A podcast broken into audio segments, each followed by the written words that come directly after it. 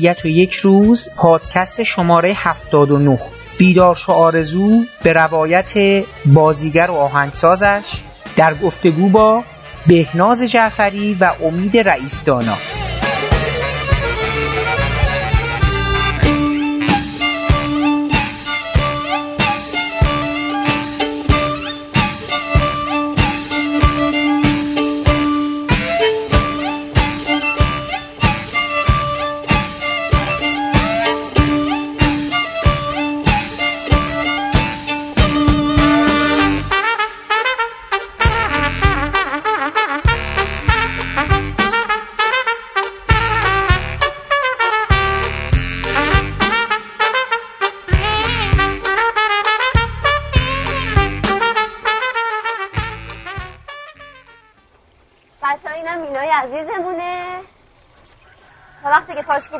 رو این بشینه دوستات دیدیم و بچه ساکت باشیم الان میام چی به سر این بچه اومده فعلا که نمی‌تونه را بره قطع نخوا شده نسیک اینم پرونده شه هفته دیگه باید برید هلال احمر دکتر ببیندش خوب میشه با خدا کجا برده بودنش من پنج شیش بار اومدم و هم نتونستم پیداش کنم تهران رفته بود منم باش رفته بودم افلک پدر مادرش چیکار کردیم خاکشون کردیم. بیچارا الان باید پیشگی زندگی کنن. روزی هم یکیشون بقیه فامیلاشون مردن. امبولانس منتظره. من این خدافزی کنم. خواهش. خب برین کنار بچه ها دخترم من دیگه باید برم.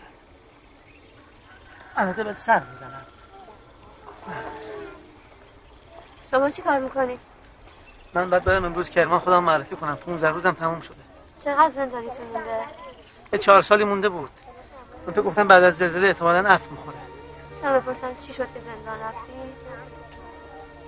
بماند آبجی خداحافظ شما. خداحافظ. خیلی ممنون.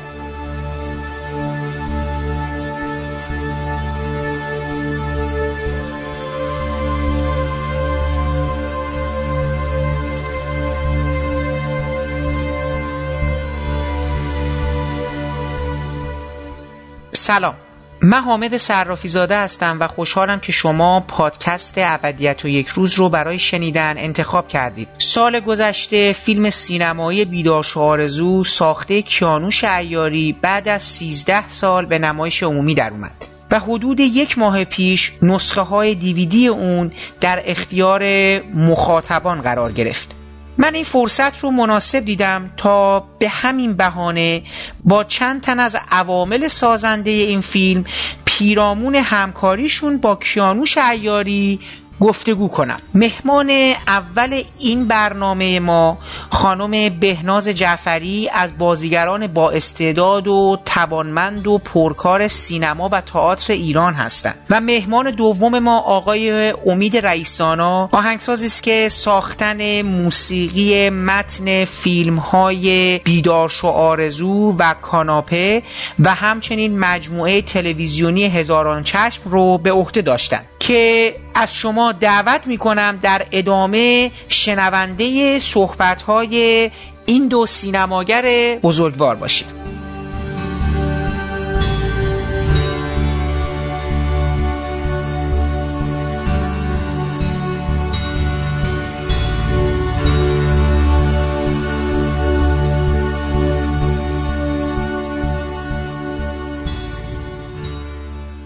خانم جعفری خیلی ممنون از اینکه وقت گذاشتید. من بالاخره بعد از مدت ها رفت آمد اینو بالاخره تونستیم شما رو با این همه مشغله پیدا کنیم.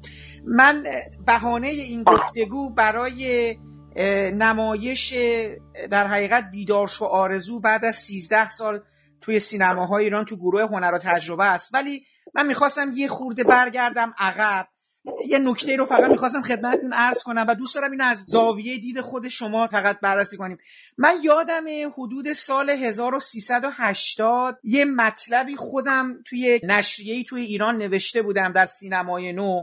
یه پیش بینی کرده بودم. احساس کرده بودم اون زمان یه نسل جدیدی از بازیگران وارد عرصه سینما خواهند شد. اسم برده بودم. دقیقا به صورت خاص از شما و زندیات پوپک گلدره. تو ذهن من به عنوان دو تا از نماینده های شاخص نسل جدید بازیگران سینمای ایران به حساب می اومدن همون سال اتفاقا شما جایزه بهترین بازیگر نقش دوم رو می‌برید برای خانه روی آب بهمن فرمانارا و حدود سه سال بله. بعد شما توی فیلم کیانوش ایاری توی بیدار شارزو میاین و بعد که من اصلا اون رزومه رو نگاه می‌کنم می‌بینم خب اصلا شما یک مجموعه پربار کار با یه مجموعه از کارگردانای خیلی خوب ما رو دارید. یعنی کیانوش عیاری ابراهیم حاتمی کیا فرمانارا سمیرا مخملباف کمال تبریزی فریدون جیرانی ایرج کریمی دو تا از فیلم های خوبش چند تار مو راقب کندلوس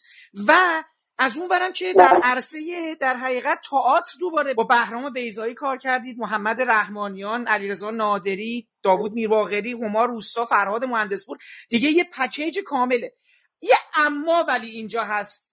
من احساس می‌کنم این اندازه توانایی و استعدادی که شما داشتین از یه جایی به بعد آنقدر که باید و شاید بروز پیدا نمی‌کنه تو فیلم های سینمایی. من اول می‌خواستم بگم که مثلا چرا گزیده کاری در پیش گرفتید. بعد که فهرست رو نگاه کردم دیدم احساس کردم که همچین کمم فیلم بازی نکردید می‌خواستم از خودتون بپرسم که شما تو این مسیری که تو این دو دهه گذشته طی کردی تو سینما ایران تئاتر رو نمیگم چون مطمئنم تئاتر پر دستاورد بوده. می‌خوام ببینم تو خود سینما برآوردتون و نظرتون در مورد حضور خودتون چیه تو فیلم ها؟ اولا که واقعا ممنونم از این همین حوص و ذکاوت شما و این همین پیگیری و وسواسی به خرج دادین بابت دیدن و پیگیری کارا.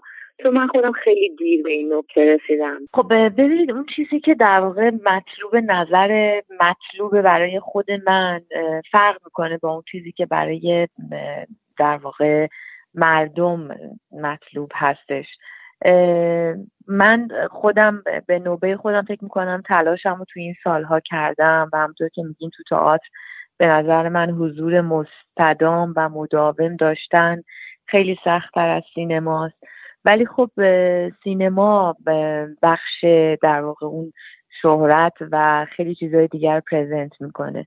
یعنی شاید اصلا بسیاری از کسایی که حالا منو به عنوان یه چهره هنری بازیگر می‌بینن و دوست دارن. همیشه پرسجو می‌کنن میگن خانم جان خیلی نیستی؟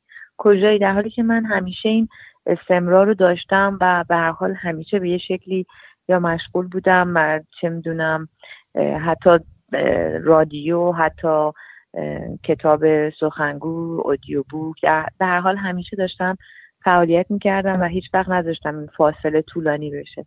حتی حاضر بودم که سر کلاسای بازیگری برم برای دوباره برای این تجدید قوا کردم. ولی خب اون چیزی که مطلوب نظر مردم هستش اینه که خب ما همیشه یه کارایی از شما ببینیم دیگه.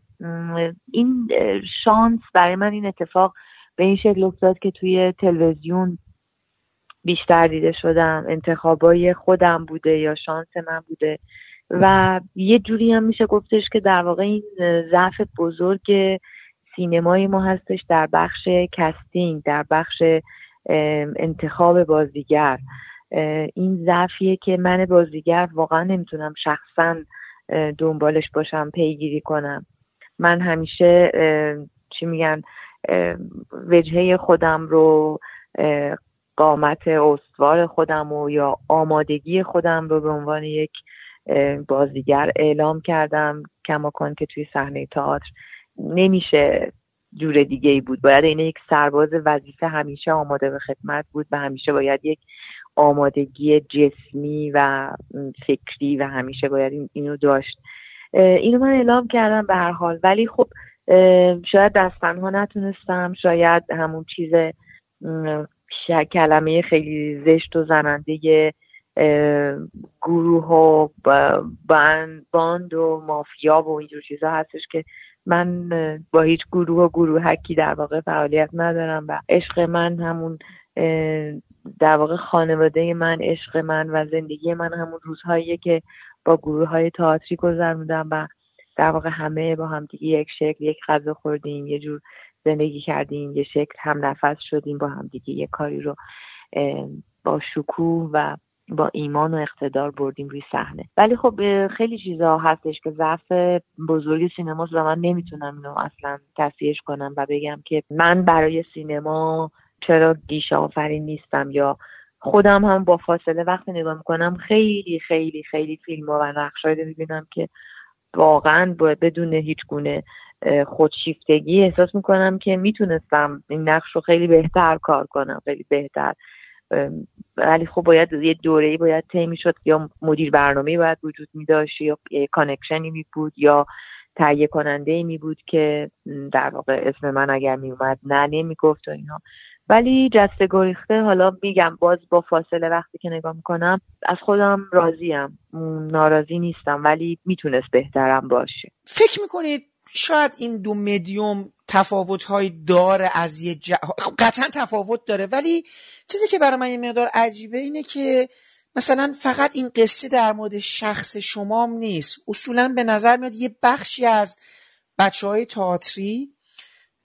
من به صورت شاخص در کنار شما خانم بهرام پانتا بهرام میگم که حالا با هم, هم تو کار آقای بیزایی بودید خانم. بهرام هم یعنی آن چیزی که ما به اسم درخشش تاثیرگذاری این اون لحظه ای که اون آنی که تماشاگر به صورت مستقیم می‌تونست حضور شما دوتن بگیرتشون به نظر میاد سینمای ما نتونست از شما اون استفاده درست و ارزشمند و خیلی ماندگار رو بکنه. حالا این میگم فقط همون شخص حالا شما به عنوان دو نفر شاخص بخش بازیگری زنان.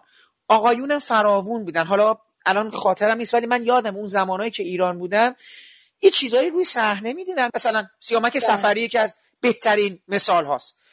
بله. فوقلاده است. یعنی فوقلاده بود و فوقلاده هست. همچنان حضور میخکوب کننده ای داشت. هم تنزش هم جدش. ولی به نظر میومد نه تو سریاله نه تو فیلمه نمی‌تونن از این استعداد در نقشی مناسب استفاده کنن. اینو شما تفاوتش رو در دو مدیوم می‌بینید یا مسئله حالا جدا از اون مافیا و هر چیز دیگه و اینا فیلم نامه است یا نه اصلا فکر کنید یه چیز دیگه این وسط کار نمی‌کنه؟ اگه کار نمی‌کنه. من فکر می‌کنم بحث اصلی فقط برمیگرده به گیشه و تهیه کننده هایی که در واقع روی یک تعدادی بازیگر خاص مانور میدن و چاره ای هم ندارن گریزی ندارن چون یک سری چهره ها برای مردم مطلوب و در واقع طبق سلیقه مردم هستش. یعنی فکر می‌کنم زمان طولانی ببره بخواد سلیقه مردم حالا دنبال این باشن که در واقع با بازی بهتری بخوان ببینن. مردم فکر می‌کنم تو سینما ترجیح میدن چهره بهتری ببینن یعنی یه حز دیگه ببرن حز بسری ببرن. شاید متقاعد نشن شاید چه می‌دونم از تماشاچیای یه سینما که میان بیرون ما اسمای دیگه ای هم بشنویم ولی خب میپذیرن. این این بخش خیلی خیلی واقعا به نظرم تخصصیه و از زبون من بازیگر در واقع شما اگه بخواید جوابی بگیرین ناچارن من وارد یه غیبت ها و خال زنکی ها و یه اتهاماتی میشم که مقصر رو یه سری کسا و یه سری آدمایی می‌دونم که خیلی خیلی دوست ندارم راجبش بحث باز بشه شما اولین حضور تئاتریتون توی کار سلطان مار به کارگردانی خانم گلاب آدینه درسته؟ بله خب این کار این همونیه که تو فرهنگ سرای شفق اجرا شد یا نه؟ باز نه نه نه نه, خب این باز ما یه دوره توی مدرسه هنر و ادبیات صدا و سیما در واقع اجرا رفتیم که اونجا همه بازیگرا به عنوان پایان نامه این کار اجرا رفتن و همه بازیگرا زن بودن. در واقع دوره پایان نامه در واقع ارائه کار از گروه دختران مدرسه صدا سیما بود که خانمادینه اون اجرا کردن و بعد برای نمایش عمومی یه سری در واقع کست عوض شد.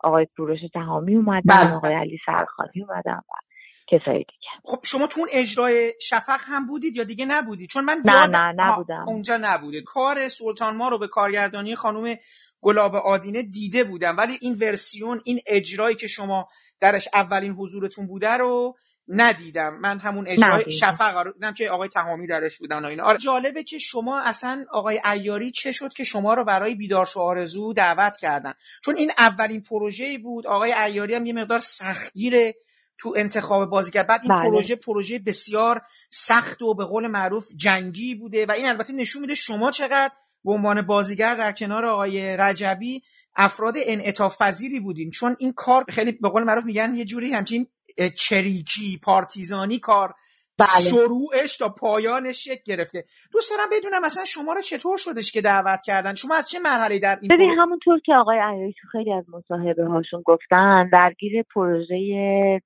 سریال خیلی طولانی روزگار قریب بودن. دکتر قریب در واقع زندگی نامشون داشتن کار می‌کردن.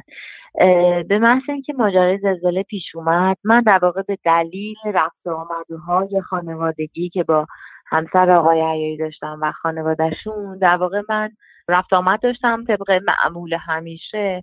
ولی وقتی که ماجرای زلزله پیش اومد و دلنگرانی های آقای عیاری دیدم به زعم خودم به عنوان بازیگر خواستم لبیک بگم و اعلام وجود و حضور کنم. حالا در گیرودار این روزهایی که در واقع از روز اول تا دهم زلزله میگذشت آقای عیاری من نمی‌دونم چه تصورات و تخیلات و چه در واقع پیش درآمدی بابت فیلمشون نوشتن در ذهن خودشون چون همه در واقع واقف هستن از ذهن آزاداندیش ایشون که خیلی چیزا رو در ذهنشون مکتوب می‌کنن و در واقع بازیگرها نمی‌دونن که چی می‌خواد بگذره و همه چیز update و خیلی به روز همه چیز خیلی فورس ماژور و خیلی بداهه میگذره در همه کارهای ایشون. و بعدش هم که گفتن که ما می‌خوایم بریم بم. شما هستین؟ گفتم بله که هستم. لبیک گفتم و رفتم با گروه خیلی کوچیک و جمع جوری که در واقع مهیا شده بود.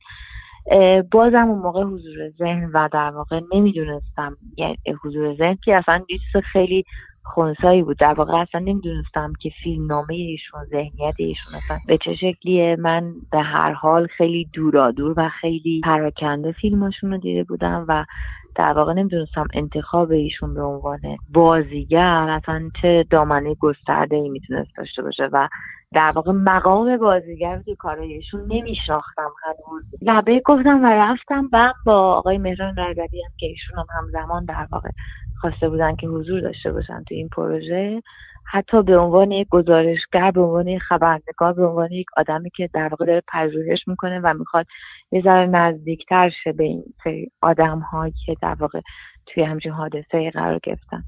که حالا بعدش ماجرای فیلمبرداری پیش اومد و همه چیز بسیار با تومنینه و بی, و بی هیچ ادعایی و ناگهان خودم رو در مقام بازیگری دیدم که در هر حال باید انجام وظیفه کنم و خواسته های کارگردان رو اجرا کنم. ولی به هر حال موقعیتی که ما در اون قرار گرفته بودیم به عنوان هر انسانی نه از زاویه دید یک بازیگر از زاویه دید هر انسانی به هر حال موقعیت بسیار بسیار عذاب وجدان برانگیزی بود و خیلی و خیلی خاص و ویژه بود و اولین چیزی که من همیشه گفتم این که من از خودم توهی شدم. اصلا بازیگری رو فراموش کردم و دل دادم تن دادم به خواسته هایی که آقای عیاری داشتن از زاویه نویسنده کارگردان و گرداننده همه ماجراهایی که اونجا ما هر لحظه ممکن بود که دکمه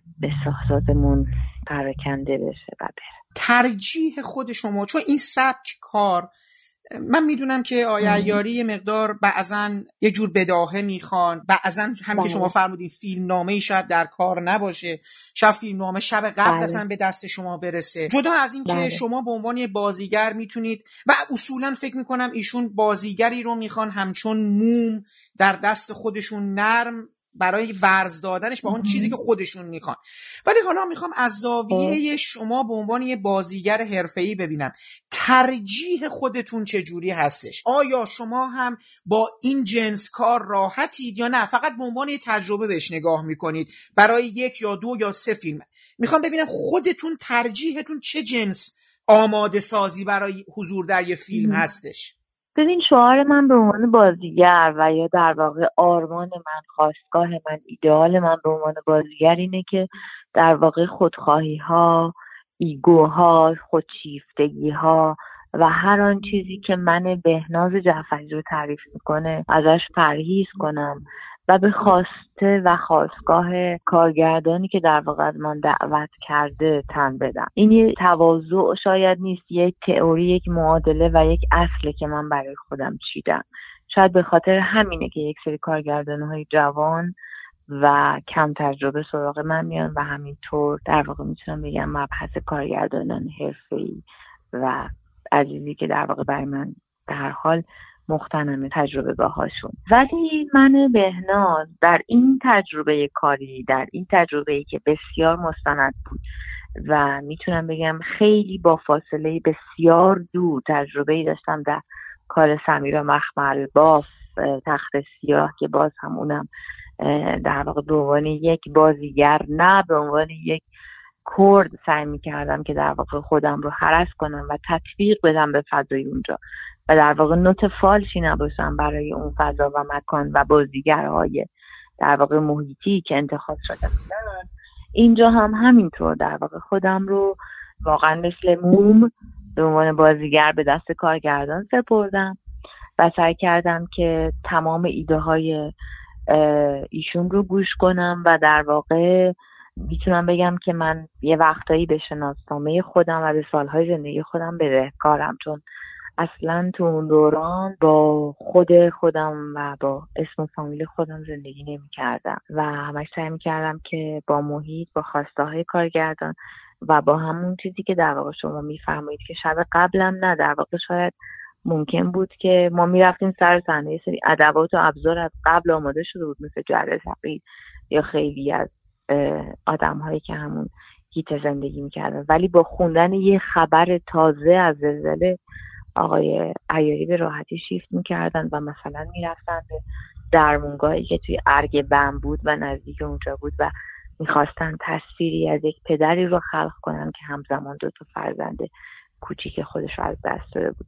اما بابت تمام این موقعیت رو باید خودمون رو آماده مثل یک سرباز در واقع آماده به خدمت خودمون رو نگه می داشته یک نکته که فیلم داره اصلا از همون شروع فیلم با اینکه شاید به فیلم به جنس کارهای آقای یعنی از این جهت نمی‌خوره ولی به نظر میاد که نقش خیلی حضور فیزیک حرکت و این بازیگر در مقام این همه فشار خیلی بعد از میگم از بدنش هم باید مایه بذاره دیگه چون بله. از اون سکانس اول که به نظرم شخصا فکر کنم یکی از سختترین سکانس هایی باشه که من دیدم از زیر آوار که میان بیرون و بعد اون مسیری که شما پیاده میرید با پای برهنه بود اصلا این پتویی که باید رو سرتون باشه و تو آب میرید و تا اونجا به نظرم خیلی با سختی فیزیکی بر شما حادث شده این بله. تیپ جنس نقشاییه که ما کمتر تو سینمای ایران با این همه تحرک و اینا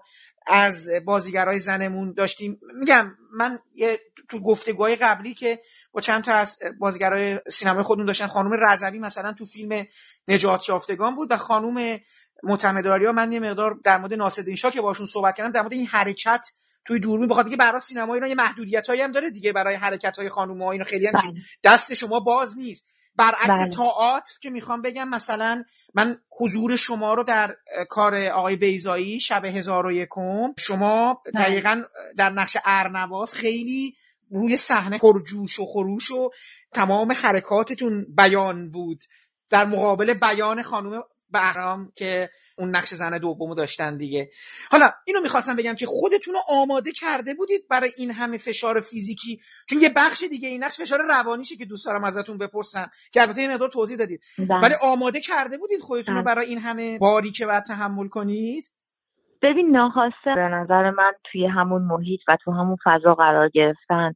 بعد از اون همه روز اندک که خیلی هم از ماجرا و حادثه نگذشته بود به نظر من برای هر کسی می‌تونست قابل درک و قابل تعمل باشه. خیلی سخت بود درک اون محیط.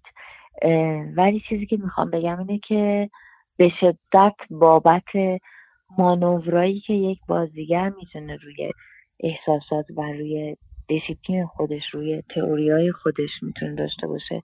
به شدت تاثیر می‌ذاره چون هرگز هرگز هیچ بازیگری نمی‌تونست در واقع با منش خودش و با اون ویژگی هایی که تماشاچی ازش می‌خواد نمی‌تونست در قامت و در اون کار ظاهر بشه. چون به شدت پس زده می‌شد. من فکر می‌کنم که در واقع ترکیبی که آقای ایاری هم چیدن به هر حال فکر می‌کنم که آقای ایاری هم خیلی تئاتر ندیده بودن و شاید شناخت آنچنانی نداشتن. ولی من سعی کردم که در واقع با شعور خودم و با ادراک خودم خودم رو به ذهنیت های ایشون نزدیک کنم. ولی می‌دیدم در واقع بابت انتخاب هنرورایی که مثلا از کرمان داشتن به سری از صحنه ها باید بازسازی می‌شد و بازیگرای تئاتری که از کرمان دعوت شده بودن برای اینکه بیان و تو اون صحنه های شهر بم بازی کنن می‌دیدم که بازی های اگزجره رو به شدت پس می‌زدن به شدت حرس می‌کردن به شدت با اینکه بسیار بسیار سخت بود ماجرای کات دادن در اون فضا و با اون همه غم عزمایی که بر تمام شهر چایه افکنده بود و بسیار سخت بود. ولی با تمام اینها من می‌دیدم که وسواس شخصی خودشون به عنوان کارگردان به خرج می‌دادن با فاصله و با تعمق می‌خواستن که بازیگرای تئاتر کرمان در واقع یه مثلا اگزاجره بازی نکنن که در واقع فاش بزنه در واقع هدف همه ما این بود که خودمون رو به فضا به طبیعت اونجا به جغرافی اونجا به سکون اونجا به غم اونجا و به رنج اونجا خودمون رو تطبیق بدیم خودمون نزدیک کنیم و در واقع با همه میارایی که اونجا وجود داشت من در واقع فکر کنم که حتی خود آقای رجبی ما قبلا می‌رفتیم صحنه رو می‌دیدیم یه پیش درآمدی فکر کنم برای خودمون میچیدیم. آدم های حقیقی آدم های واقعی صحنه در واقع یه ذره از زندان یا هر چیزی که وجود داشت یا خرابه هایی که بود جر سقیلی که قرار بود بیاد و نمی اومد یا خیلی از چیزها سعی کردیم که ببینیم در واقعیت و بعد بیایم جلوی دوربین ثبت و ضبطش کنیم. من فکر نمی کنم در واقع بتونم از کلمه بازی استفاده کنم. چون ما بازی نمی کردیم که ثبت بشه. ما در واقع سعی کردیم که ثبت لحظه ها و تپش و نبض آدم هایی که اونجا وجود داشتن و حضور داشتن رو کشف کنیم بشناسیم و فقط در یه جای تاریخ ضبطش کنیم. فقط فکر می‌کنم اصلا من خودم گفتم روی بازیگری من هیچ ایده ای هیچ خلاقیتی هیچ نظری رو این کار ندارم. سکانس اول رو چجوری گرفتید؟ من دوست دارم بدونم چی شده؟ سکانس چجوری شده اصلا؟ چقدر زیر خاک سکانس اول طبق معمول. آقای عیاری در واقع خواستن که یه روز اومدیم سر صحنه و یه جای دور افتاده بود و بنده مثل یک بره بنده خودم رو به مسلخ رسوندم و گفتم که خب چه خبره؟ گفتن که ما می‌خوایم بکنیم زیر سنگ زیر خرباز زیر آواز زیر خواب گفتم بله. بسیار خوب طبق معمول سعی کردم که آمادگی خودم رو اعلام کنم و مثل همیشه به بازیگر خوب بگم نه نداریم. و در واقع یه ذره که زیر خاک رفتیم خودشون متوجه شدن که جای تنفس نیست برای بازیگر و از یک سرنگ لوله هایی که برای سرم و اینها استفاده کردن که من با اون لوله تنفس کنم ولی سعی کنم سنگا و کلوخ و خاک و اینها رو تا حدی بچینن که قابل پذیرفتن باشه. و چیزی که خیلی خیلی قابل تعمل و قابل ذکر اینه که بسیاری از مردم در اون شب و در اون حادثه لخت و اوریان با لباس خواب و با وبا نه و به هیچ در واقع استتار و هیچ وسیله از زیر خاک میمدن بیرون.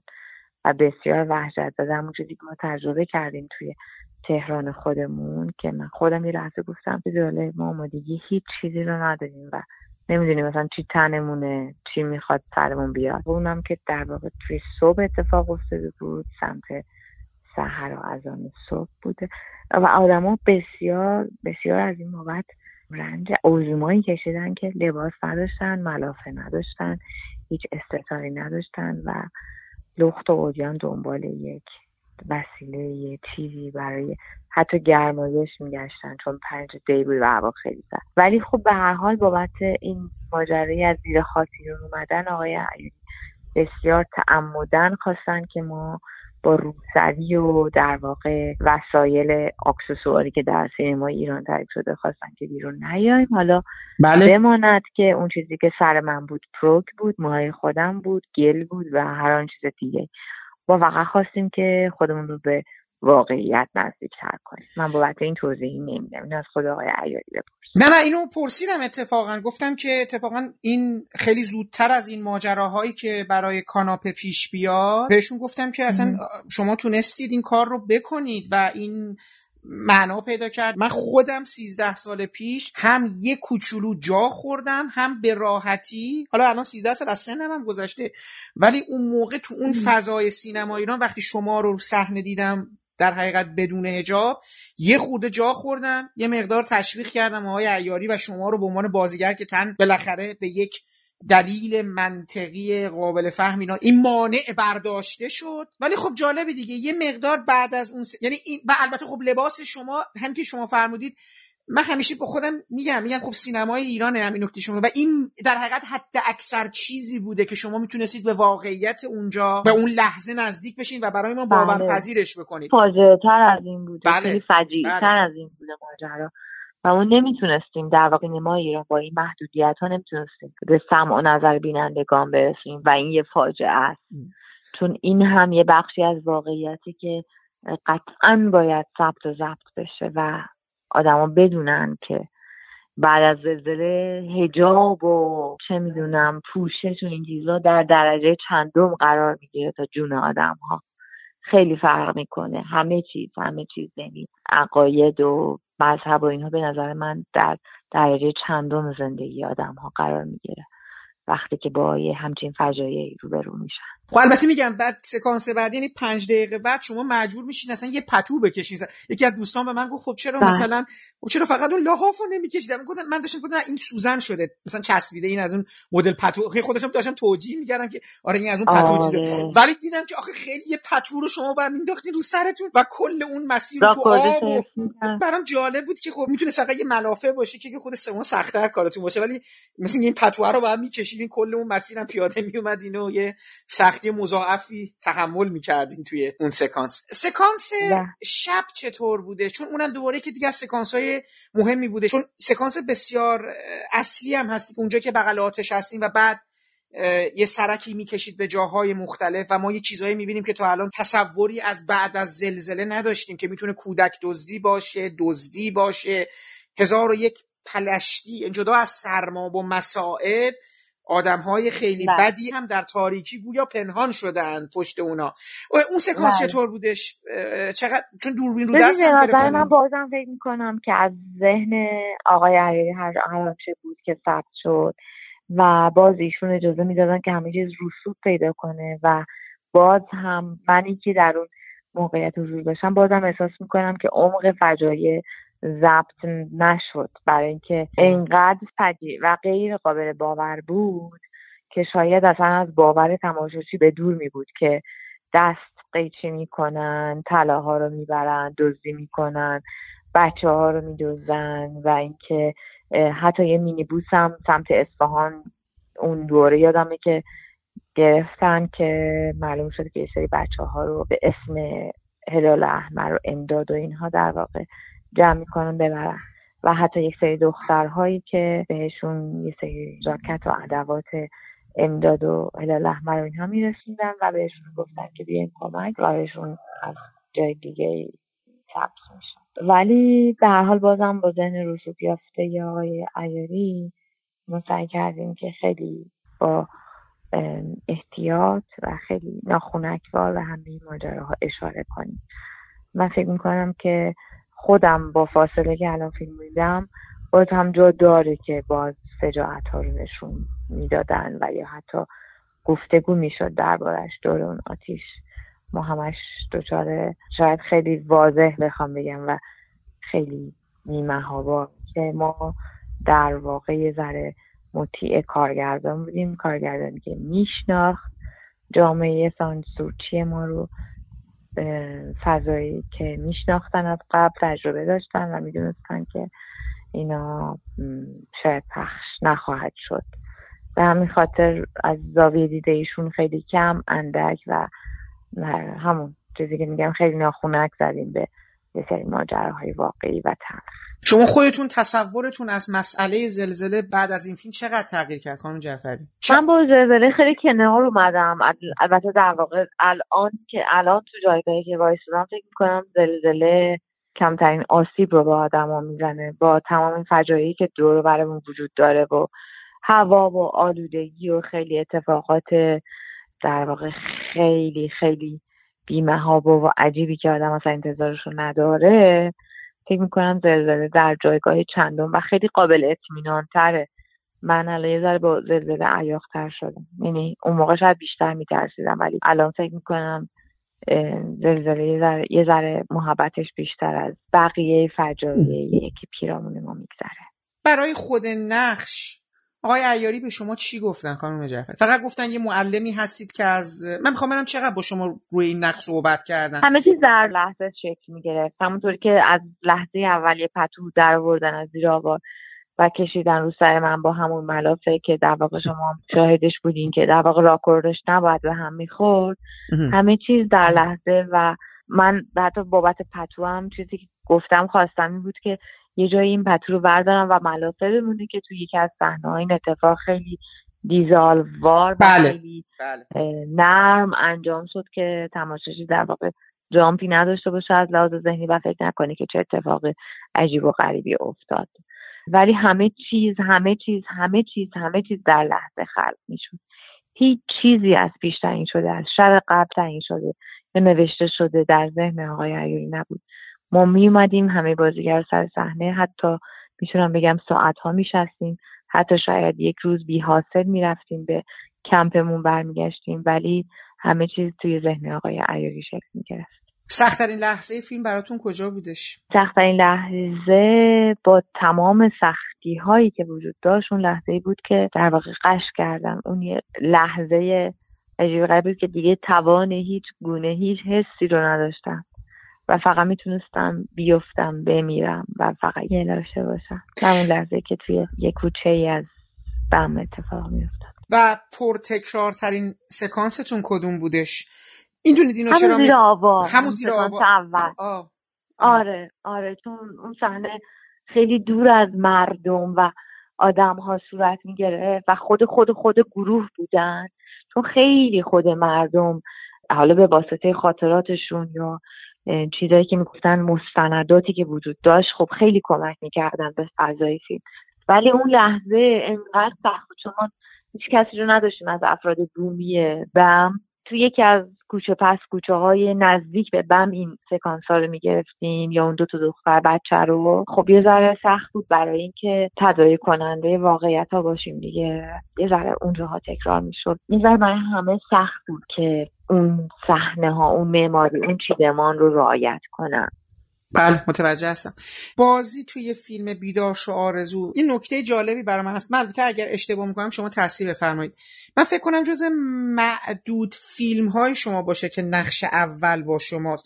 چون شما در بیشتر فیلم ها در حقیقت در نقش مکمل حاضر میشید. من درست میگم اینو؟ من اینو درست دیدم؟ بله خب بله بله. میگم من بس شخصا اعتقاد دارم این فیلم برای حالا با اینکه شما میفرمایید بازی نبوده و اینا ولی حضور شما خیلی برجسته عیانه و شاید یکی از بهترین لحظاتی باشه که تو ذهن من مونده حضور شما رو پرده. جدا از لحظاتی که در فیلم خانه روی آب هست و کلیت نقشی که در باغ‌های کندلوس داشتید. من این ستا رو توی مجموعه کارهای تصویری شما خیلی دوست دارم.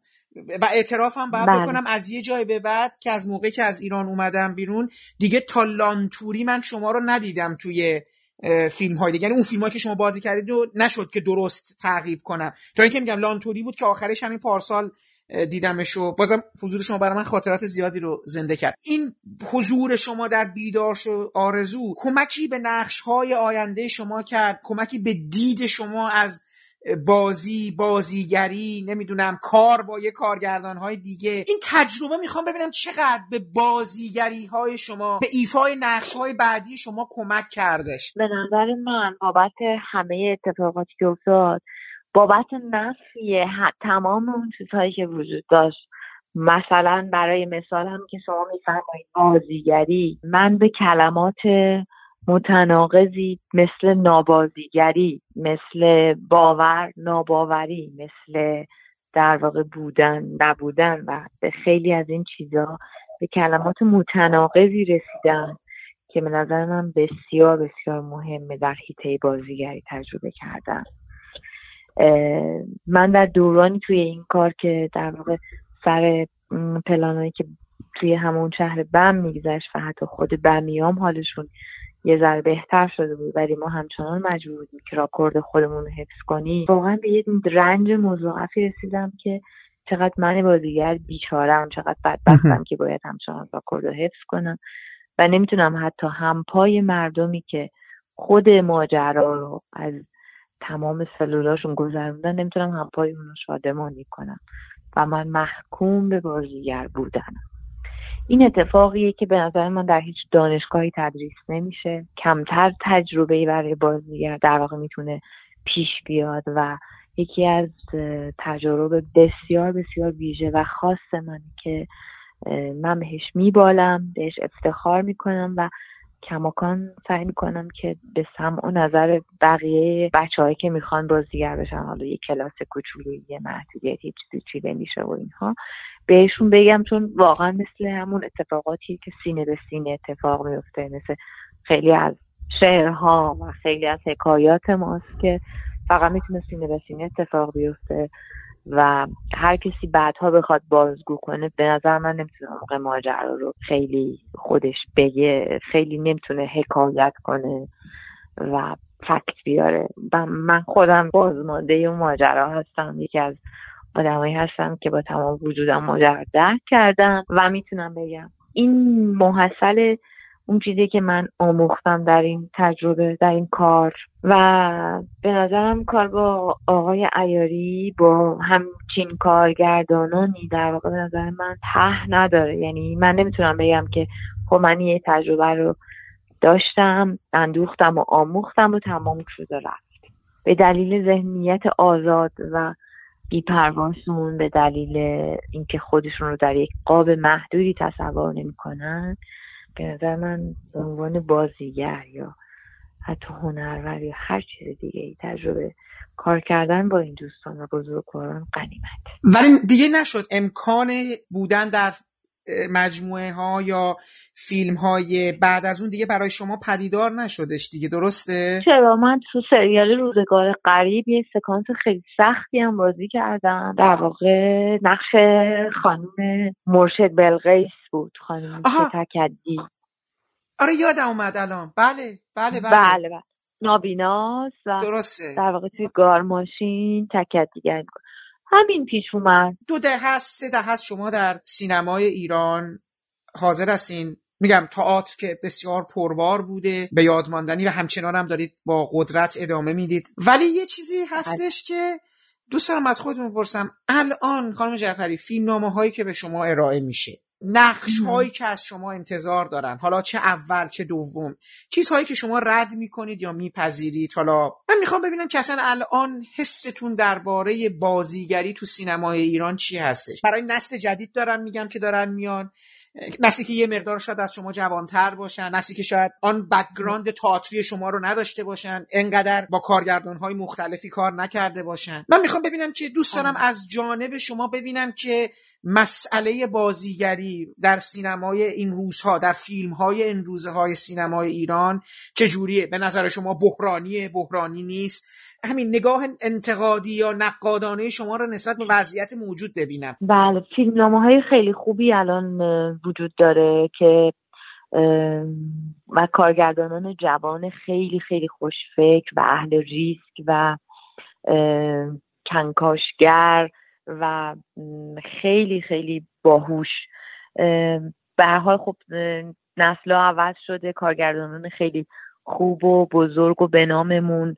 حالا یا فاصله گرفتن یا دیگه کار نمی‌کنن. مثلا من خودم همیشه مطلوبم این بود که آقای مهرجویی انقدر بازی خوب می‌گیره از بازیگر زن تو فیلماش که وحشتناک تحسین برانگیزه و برای من همیشه آرزو بوده. ولی خب الان اصلا دیگه این آرزو رو نمی‌تونم بکنم. چون اصلا ایشون دیگه فعالیتی که اون موقع داشتن یا اون حال اسطوره ای که برای ما اون دوره داشتن و اینها خب نیستند. یه کمی محجورتر و گزیده و دیر به دیرتر کار می‌کنن. ولی توی بازیگرای جوان به نظر من اگر این اذیت هایی که داره توسط دولت مردان یا کسانی که در واقع مثلا دارن یه بودجه کلونی رو صرف یه فیلمی می‌کنن که خب حالا اسم فیلم و اینا اصلا نمیشه برد دیگه. اون بودجه ها اگر صرف تقسیم بشه در واقع برای استعدادهای جوان و چند تا فیلم ساخته بشه تا یه فیلم پرهزینه وحشتناک مثلا مثلا مثلا از طرف سازمان اوج برای یه تعدادی محدودی از آدما به نظر من خب این اتفاق باید از طرف دیگه بیفته از طرف دولت مردان باید بیفته از طرف یک اشخاصی بیفته که در واقع تو فکر این باشن دغدغه‌شون باشه که میشه از طریق سینما از طریق فیلم از طریق فرهنگ و هنر و با حمایت از هنرمندا میشه فرهنگ مردم رو تغییر داد و به ارتقای این سطح فرهنگی جامعه کمک کرد. ولی خب این اتفاق نمیفته تا یه جایی هر کدومشون میان یه کاری می‌کنن بعدش مجوزای اکران گرفته نمیشه و سالهای فیلمی میره توی آرشیو هزار و یک بلا سرش میاد که هم اون شخص سازنده فیلم از شرافت میفته و هم می‌بینه که هیچ حامی وجود نداره. حامی اول باید حامی دولت دولتی باشه دولت باشه دولت مردان باشن. ولی خب از این بابت این از بابت کارگردان ولی توی بازیگرا یه چیزی که برای من خیلی خیلی دل خوش کننده هستش و خیلی بهش امیدوار هستم اینه که یه ذره تئاتر بیشتر از قبل جون گرفته. و این خب می‌تونه جای من همیشه به همه می‌گفتم اگه می‌خواین از جای شروع کنین از تئاتر شروع کنین. یعنی بیاین یه ذره این پایه های بازیگریتون رو در واقع یه ذره بیاین بتونارمه ای و محکمتر یه ذره صبورانه تر بیاین شروع کنین. و این اتفاق خوشبختانه تو تئاتر داره میفته و خیلی خیلی خیلی بچه ها رو می‌بینم که حتی بچه های کوچولو رو دارم می‌بینم که خانواده ها دوست دارن که بچهشون موسیقی و تئاتر رو بشناسه بدونه و توش تو توی صحنه لاقل قدم بزنه تجربه کنه و این اتفاق رو خیلی دوست دارم. خیلی خیلی.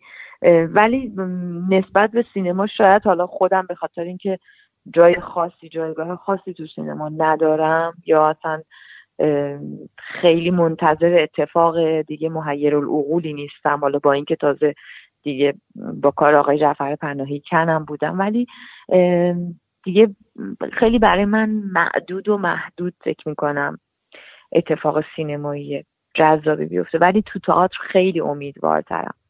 همچنان تو تئاتر با تمام قوا خودم هستم. حالا چه تو بحث تدریسش تو چه تو اجرا همچنان پر از ایدم و خیلی هم دوست دارم که تجربه کنم. این بازی یه چیزیه که برای خودم خیلی خیلی مهمه.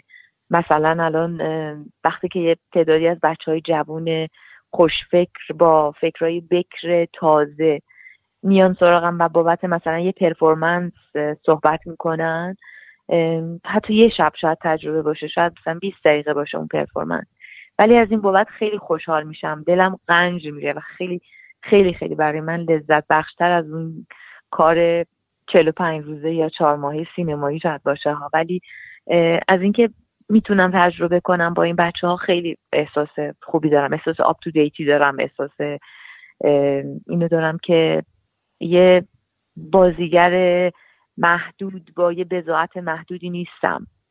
و این اجازه میدم که تجربه کنیم. بریم همیشه سعی کنم انعطاف پذیر باشم با اندیشه های بچه ها من البته فکر می‌کنم که با توجه به مجموعه متنوع کارهایی که شما دارید انجام می‌دید حالا من که متاسفانه نتونستم ببینم فقط خبراشو دیدم و عکساشو که تو اینستاگرامتون هست و اینا دارم می‌بینم که اصلا طیف وسیع نقش ها متنوعی که دارید بازی می‌کنید به نظر میاد که حتی برای خودتون هم لذت بخشتره. به نظر میاد که هی عرصه های جدیدتر تجربه های جدیدتر. اصلا به نظر میاد تئاتر تئاتر ایران فضای بیشتری رو هم. حالا در ادامه تمام این صحبت های کردیم فضای بیشتری رو انگار برای شما به عنوان بازیگر برای جلوه برای حضور برای بالا و پایین شدن از توی دل تاریخ توی تا آثار بله. معاصر یه تنوعی به شما میبخشه که به نظر میاد که در سینمای ما خیلی هم یعنی شاید اصلا که دلایلش همین باشه. یعنی تو سینما ما اینقدر گوی تنوع نقشی برای حالا چه افراد با استعداد مثل شما نداره مثل. اینکه درسته و چیز دیگه ای هم که هستش اینه که خب به هر حال تئاتر اصلا مخاطب خاصتری داره یعنی من از اینکه شبها هر شب مجبورم برای تئاتر اون آمادگی رو داشته باشم اینا هیچ وقت قصه نمی‌خورم این تماشاچی خاص تئاتر که کوبیده اومده تئاتر موبایلش رو خاموش می‌کنه و وارد مناسک و مراسم تئاتری می‌کنه خودش رو برای من واقعا ستودنیه. و این خب خیلی خیلی برای من ارزشمنده دیگه.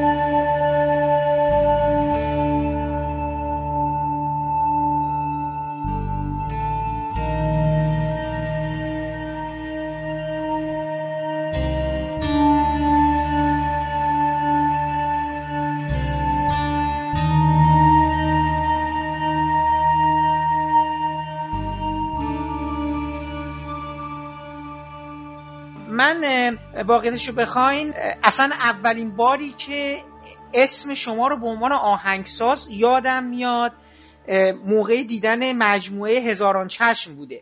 ولی وقتی که به رزومه کاری شما نگاه کردم دیدم که این اصلا یه سابقه خیلی قبلتر از اون داره. یعنی با فیلم دان ابوالفضل جلیلی شما کار آهنگسازی رو شروع می‌کنید و حالا یه کارنامه هم دارید با نزدیک به هفتاد تا موسیقی فیلم برای فیلم های تلویزیونی و سینمایی و مجموعه های تلویزیونی. ولی به نظر میاد که تو سینما یه مقداری کمکار هستید بیشتر روی تلفیلم و اینا بوده. حالا این در حقیقت انتخاب شخصی خودتونه کم لطفی عوامل برای انتخاب شماست. قصه چیه؟ شما چرا انقدر تو سینما کمکارید؟ به خاطر این کارهایی که با آقای عیاری کردین حداقل خیلی کارهایی به نظر من ماندگار و شنیدنی هستن. یعنی میگم مثلا همون اولین باری که همون هزاران چشم و موسیقی که برای تیتراژ ساخته شده بود. حالا تو خود مجموعه هم خیلی استفاده نمی‌شد. ولی موقعی که داشتم گوش می‌کردن اصلا یه تفاوتی تو م- حتی نوع موسیقی که برای مجموعه تلویزیونی اون سالها ساخته شده بود تو ذهن من ماندگار شدش. حالا می‌خوام ازتون بپرسم تو تمام این سالا تعداد سینمایاتون کمه؟ حالا البته مثلا یه اثر شاخصی مثل ابد و یک روز هست و خب کارهای دیگه مثل هشت پا با آقای داوود نژاد کار کردید. ولی کلا کمکارین تو سینما. دلیلش چی هستش آقای رئیس نانا؟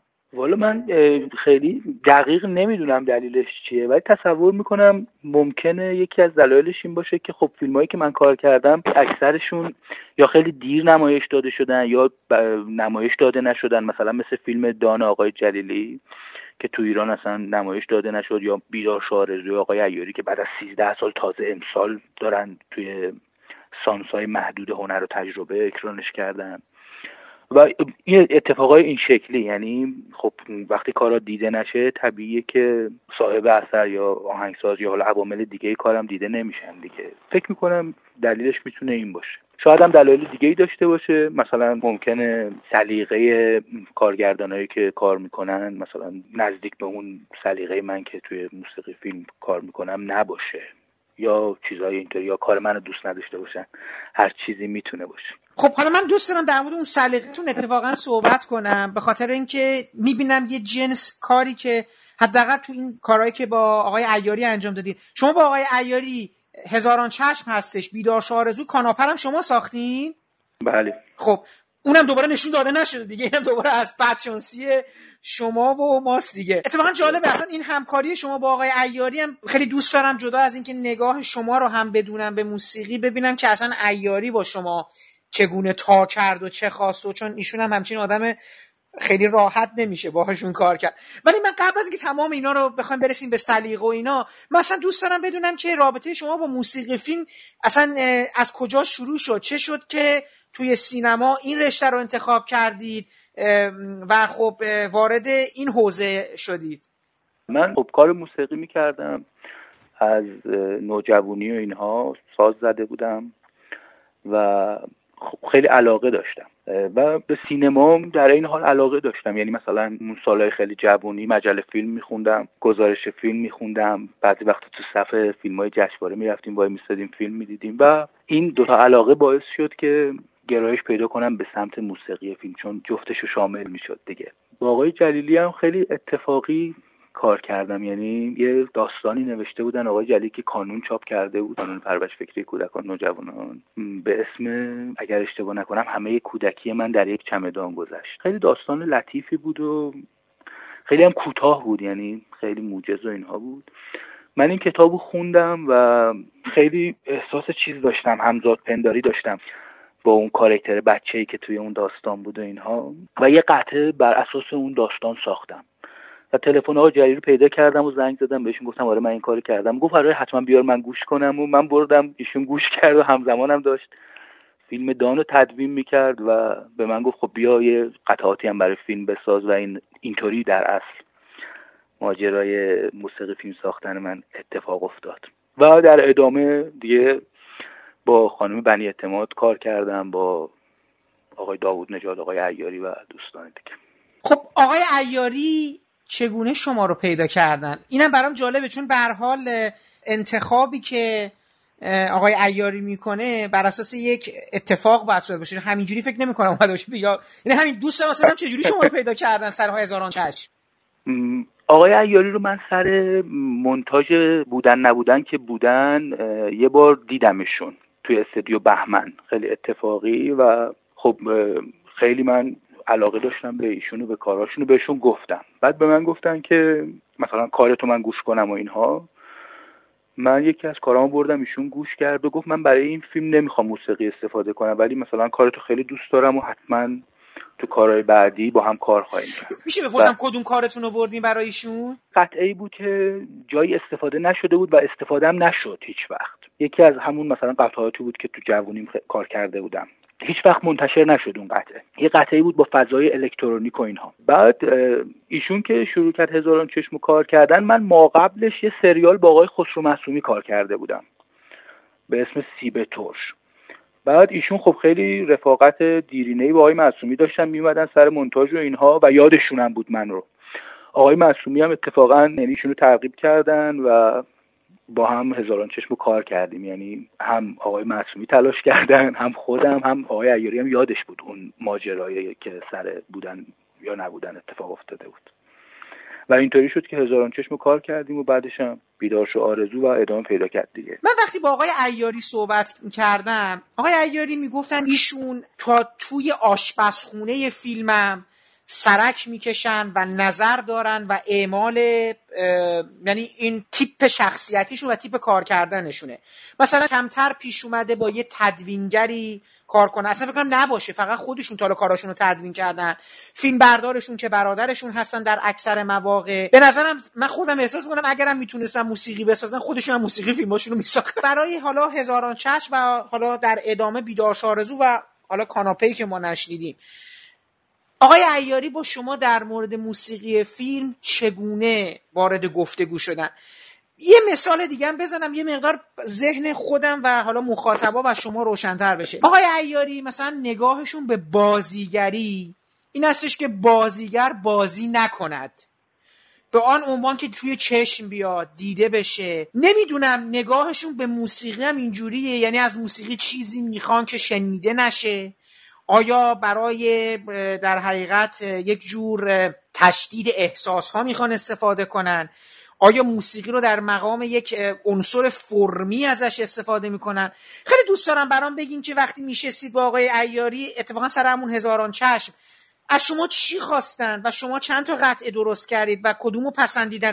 خیلی دوست دارم از این تبادل فکرتون برامون بگین. آقای ایاری راجع به موسیقی خیلی یعنی نسبت به کارگردان هایی که من باشون کار کردم که تعدادشون کمم نیست. یعنی خب با خیلی از کارگردان من کار کردم. ولی آقای ایاری موسیقی رو خیلی خوب می‌شناسن.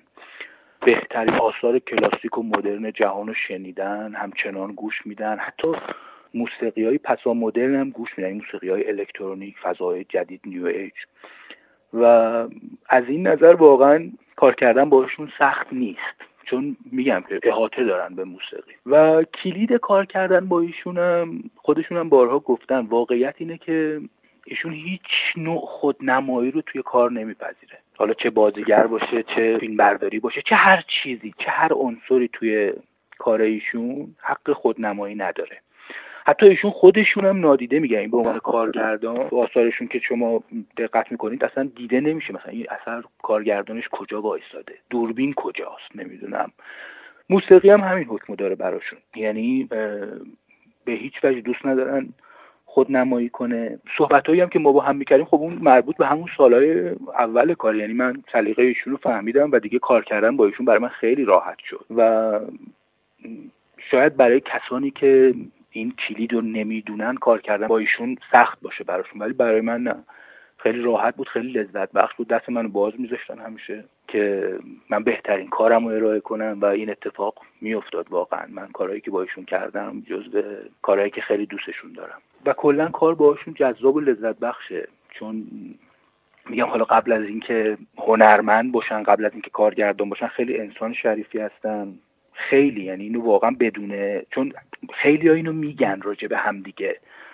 ولی بدون اغراق من اینو میگم راجع بهشون حتی مثلا واژه شریف هم براشون کمه. یعنی اگه کلمه دیگه اختراع شده بود بعد اونو می‌گفتم. خب برای هزاران چشم از شما گفتن چه جنس موسیقی می‌خوان. چون من اونجوری که یادم هست هزاران چشم موسیقی تیتراژ آغازین و پایانی داشت که یک ترکیب موسیقی شما الان خاطرم یا تصاویر حالت نگاتیو داشتن یا یک تصویر عدم وضوح داشتن. یه غمی هم توش بود. به حال شخصیتی داشتیم که آقای هاشمی نقشش رو بازی می‌کردن. یک نابینایی بود که نامه های افراد به یه مجله می‌برد. ایشون خودشون در قالب اونا میذاشتن و هر اپیزود در حقیقت با این فرض شروع می‌شد که خب حالا مهدی هاشمی خوش در جای جایگاه یک شخصیت دیگه ای قرار میده. فکر می‌کنم تمرکز اصلی هم روی یک موسیقی عنوانبندی آغازین و پایانی بود و البته تو طول مجموعه که حالت آقای ایاری اعتقاد دارن اصلا اینا چند تا فیلم تلویزیونی بلند بودن. یعنی اینجوری تو ذهنیتشون هست در مورد مجموعه. به حال ما یه لحظات در پس زمینه صوتی فیلم هم یک نوایی یک تمی یک چیزی از ساخته شما رو میشنیدیم. من خیلی دوست دارم بدونم که آقای ایاری به شما چه پیشنهادی دادن در مورد هزاران چشم. اصلا اون موسیقی بر اساس چه تمی؟ قرار بر اساس چه چیزی شکل بگیره جهانش؟ شما درست میگین. اون سریال هزاران چشم شیش تا یعنی شیش قسمت بود که شیش تا فیلم بلند بود. یعنی هر قسمتش من فکر می‌کنم حدود هشتاد دقیقه اینا بود. و تلویزیون دوست داشت موقع که این, هر اپیزود این سریال رو تبدیل به دو قسمت کنه به خاطر زمان طولانیش. ولی فکر می‌کنم آقای ایاری موافقت نکرد یا حالا به هر دلیلی که الان حضور ذهن ندارم این اتفاق نیفتاد و اینا کامل پخش شد. درست میگین شما. اینا هر کدومش یه فیلم مجزا بود ولی نقطه اشتراکشون آقای هاشمی بود که در اصل به عنوان یک نابینا توی یک مجله ای کار می‌کردن و مردم نامه هایی به ایشون مینوشتن مثل حالت سنگ صبور یا چیزای اینطوری. بعد ایشون خودشون رو جای اون کارکتر نامه تصور می‌کردن و ما قصه رو می‌دیدیم یعنی نامه ای که در اصل بهشون داده شده بود. قصه قصه خیلی جذابی بود و حیف که خوبم دیده نشد. یعنی انگام پخش حالا بعد بعدها باز پخش شد ولی دفعه اول من یادمه که نمی‌دونم به خاطر ساعت بعدی که پخش می‌کردن یا هر چیزی خیلی خوب دیده نشد این سریال. ولی کسانی که دیده بودن خیلی دوست داشتن و خیلی به نظرشون به شدت واقعی رسیده بود و یعنی خیلی واقع گرایانه بود مثل بقیه کارهای آقای موسیقیش هم همینطوری بود یعنی من الان حضور ذهن ندارم که ایشون دقیقا به من چه راهنمایی کردن راجع به موسیقیش ولی بر اساس قصه ها و اتفاقاتی که میافتاد موسیقیش من طراحی کردم و ایشون هم استقبال کردم و هنوزم موسیقی رو خیلی دوست دارن. یعنی گفتن به من اینو که اون تم تیتراژ رو مخصوصا بهش علاقه دارن و بارها شده که راجبش صحبت کردن با من. جالبه دیگه. یه جور خاصی هم این موسیقی رو استفاده می‌کردن دیگه. مثلا موسیقی تیتراژ پایانی اصولا مثلا همیشه یه مقدار یه دقیقه قبل از اینکه داشت فیلم تموم می‌شد موسیقی شروع می‌شد دیگه. تا اینکه اوجش رو ما تو تیتراژ پایانی می‌دیدیم. من مثلا به صورت خیلی شاخص دارم مثلا اون قسمتی که سیگار کشیدن بود که متی هاشمی تو اتاق شروع می‌کنه بوی سیگار رو میگه موسیقی شروع شده. تقریبا مثلا یه 5 6 دقیقه آخر موسیقی شروع شده.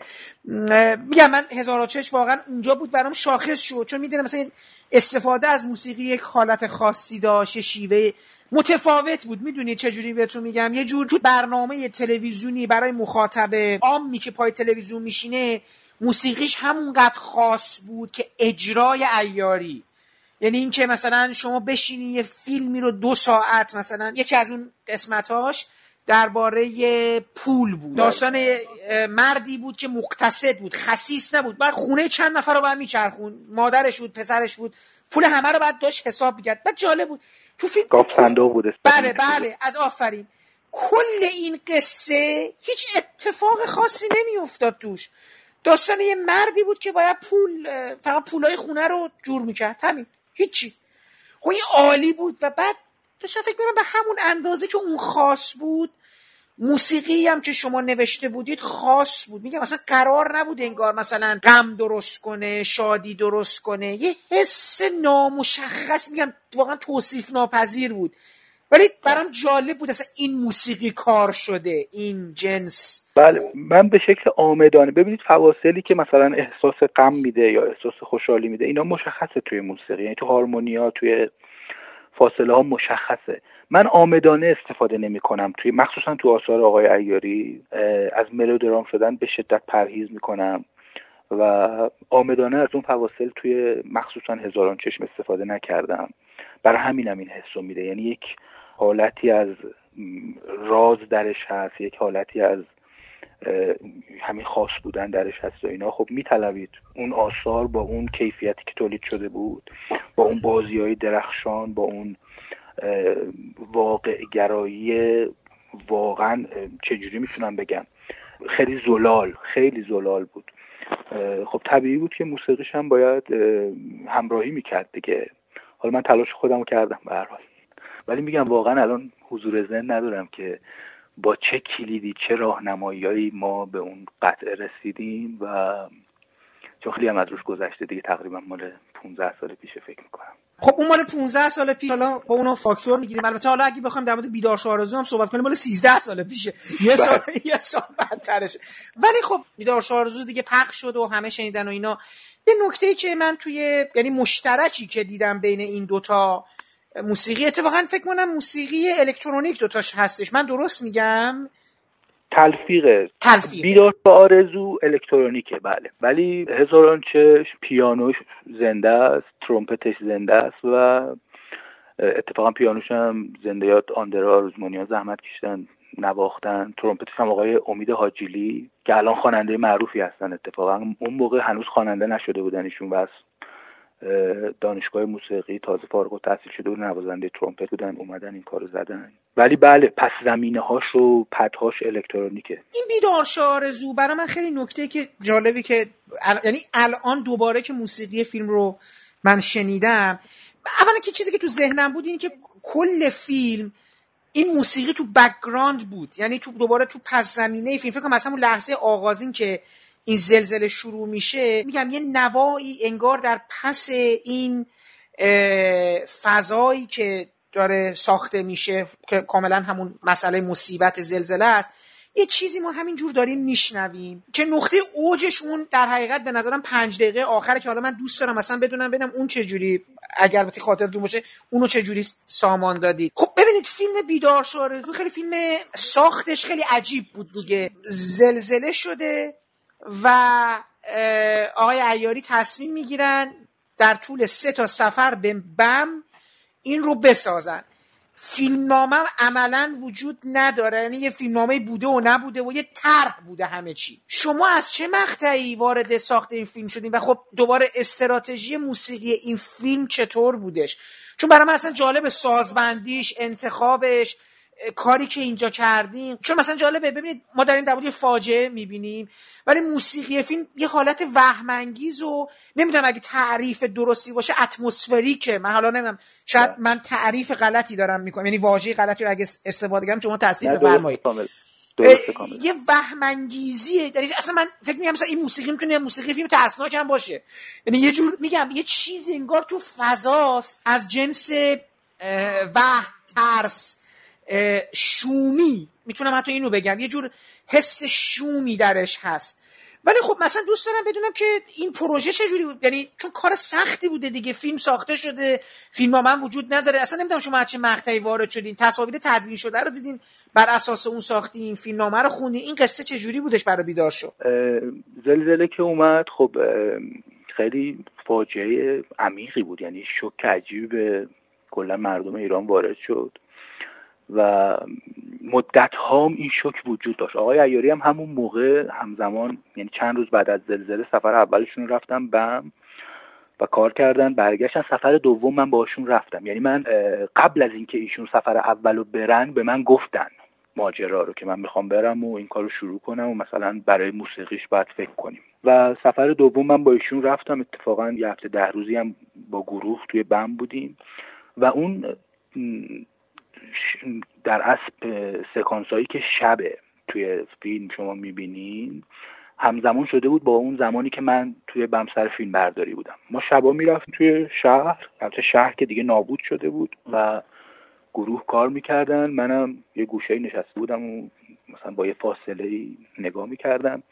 این وهمی که شما توی این موسیقی می‌بینید توی اون شبا وجود داشت. یعنی واقعا هولناک بود. شما یه شهر رو میدین مثل این جاهایی شده که زباله ساختمونی ریختن. و واقعا هولناک بود تصاویرش. این موسیقی در اصل حاصل اون ده روزیه که من توی بم بودم و اون احساسی که توی اون شبا از اتمسفر اون فضا گرفتم. و البته بعدم فیلم منتاج شد و فیلمم کاملا از پس بیان اون اتفاق بر اومده بود. یعنی فیلم بیدار شارجو من وقتی بعد از 14 سال دوباره همین امسال دیدم به نظرم واقعا فیلم هولناکیه. موسیقیش هم میگم بر همین اساس شکل گرفت. اتفاقا تمایی که من میساختم خیلی زودم پذیرفته می‌شد. آقای ایاری خیلی استقبال کردن و مخصوصا مثلا اون قطعه که یعنی اولین در از قطعه که توی فیلم شنیده میشه که منتهی میشه به جایی که خانم جعفری از حال میره. نمی‌دونم اگه یادتون باشه بله بله بله یادمه. بله بله. مثلا اون قطعه رو وقتی گذاشتیم رو فیلم واقعا نشسته بود توی فیلم و ایاری خیلی استقبال کردن و خیلی دوست داشتن و قطعات دیگه. من برای همه جای فیلم موسیقی نساخته بودم ولی سر مونتاژ ایشون خودشون موسیقی ها رو جاهای دیگه هم تکرار کردن. یعنی یه سری تما رو با سلیقه خودشون یه جاهایی تکرار کردن که خیلی هم نشست و خیلی هم درست بود و به نظرم خیلی هم جواب داد. در اصل این اتفاق افتاد. یعنی موسیقی حاصل اون حضور من توی همون مرکز فاجعه بود. اینطوری شاید بشه گفت جواب سوالش. من اینو با چند تا از آهنگسازایی که افتخار گفتگو باشون داشتم از جمله زندیات چشمازر چند وقت پیش ما گفتگو کردیم.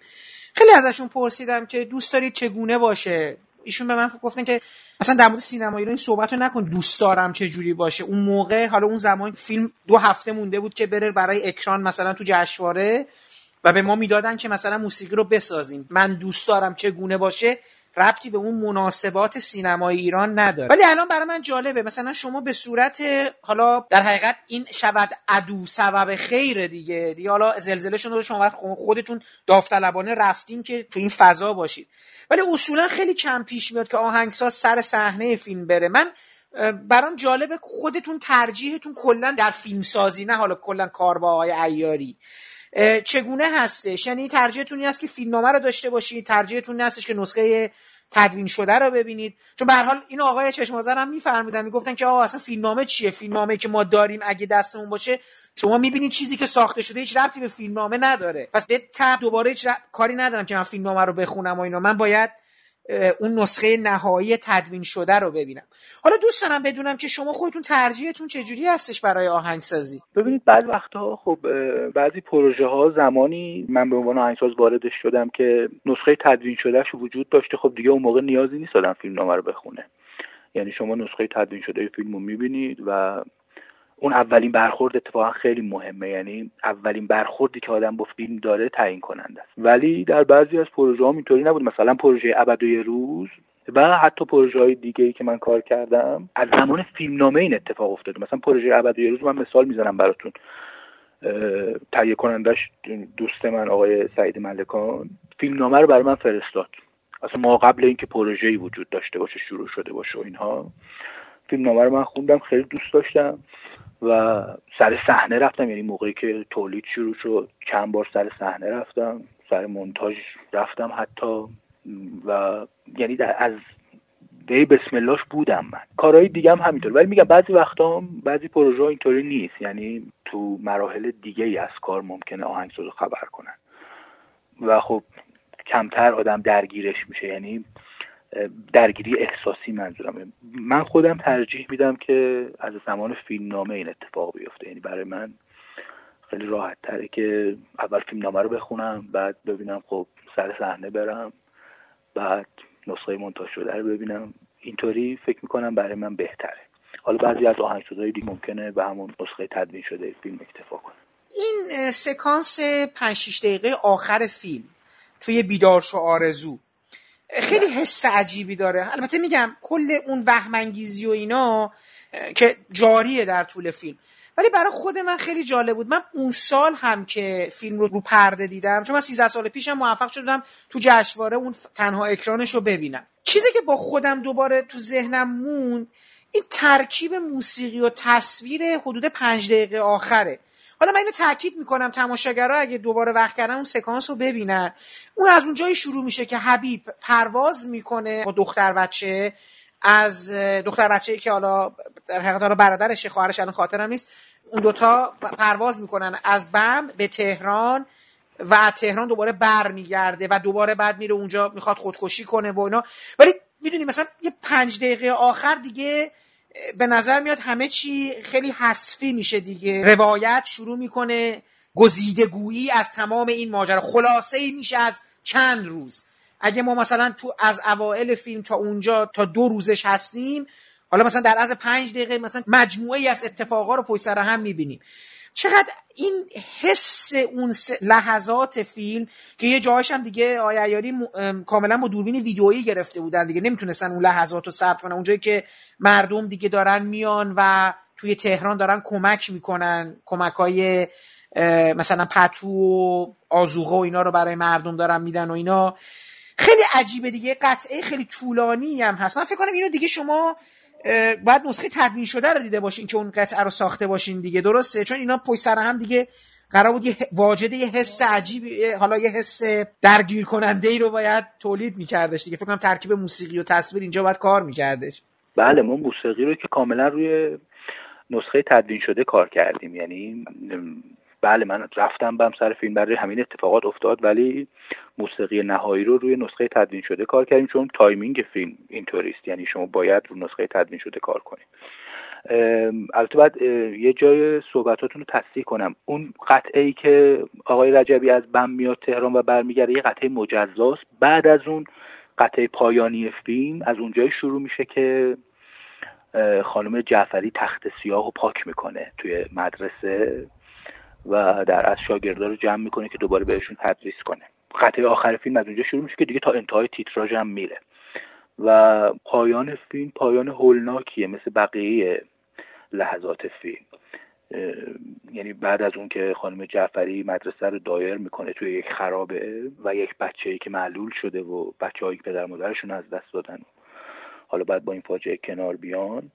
ولی فاجعه آمیزترین لحظه اونجاییه که آقای رجبی توی یه چادره با یه خار یعنی یه یه بوته خاره هیچ چیز دیگه ای نیست که میره بیرون یعنی یه صدایی از بیرون میاد میره بیرون مثلا با یه box آب معدنی برمیگرده تو و زندگی این آدم به فنا رفته. و همین یه یه بوته خار مونده و یه box آب معدنی. و توی یک چادری که نه کفپوشی توش هست نه چیزی. و این موسیقی ادامه پیدا می‌کنه و میره برای تیتراژ.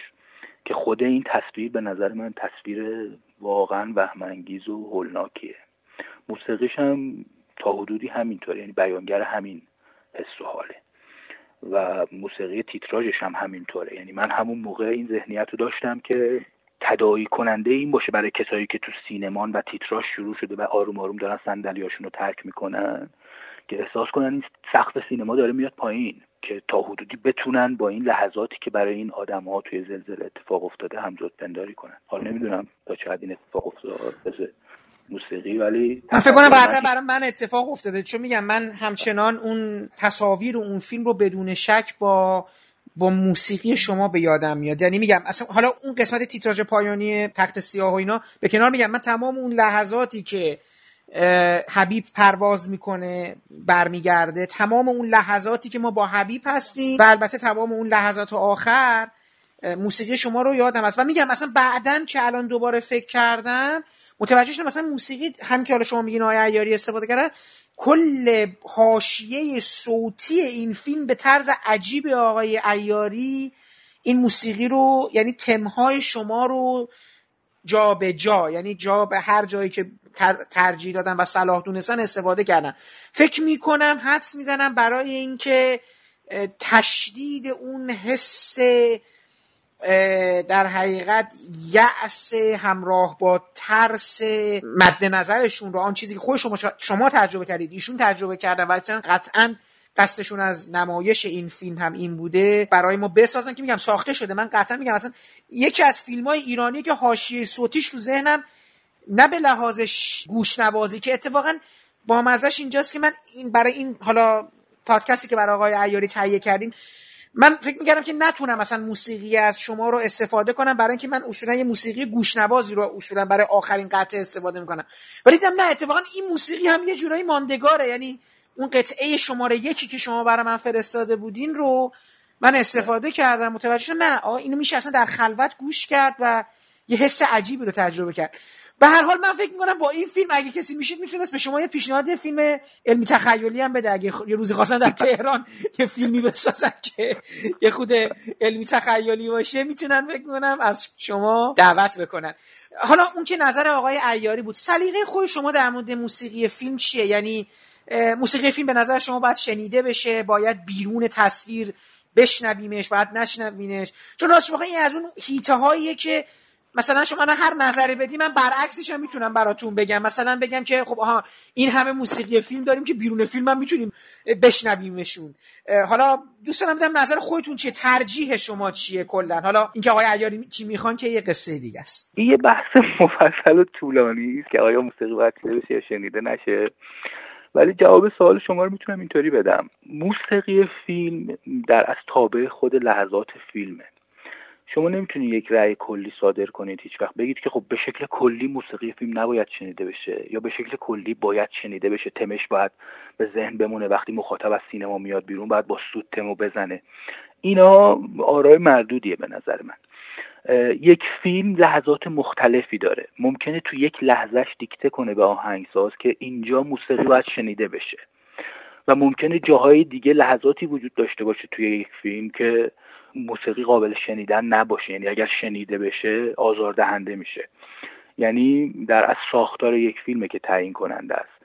و فیلم به فیلم هم با هم متفاوته. من اتفاقا یک جایی یک بحثی بود. گفتم من هر زمانی که یک فیلم به من سفارش میدن مثلا میام از تجربیات گذشتن استفاده کنم میرم هیچ کدوم به دردم نمی‌خوره. انگار تازه اولین کارمه. این متفاوته. یعنی هر فیلم با یک فیلم دیگه انقدر متفاوته که حتی تجربیات گذشته آدم به درد آدم نمی‌خوره. شما باید از نو دوباره شروع کنی چرخ و اختراع کنی. یعنی واقعا توی موسیقی فیلم این برای من اتفاق میفته. و به شکل کلی هم راجع به موسیقی فیلم من خودم سلیقم موسیقی فیلم های آمریکایی. یعنی فیلم های ایرانی فضاهاش به فیلم های اروپایی نزدیکتره همیشه.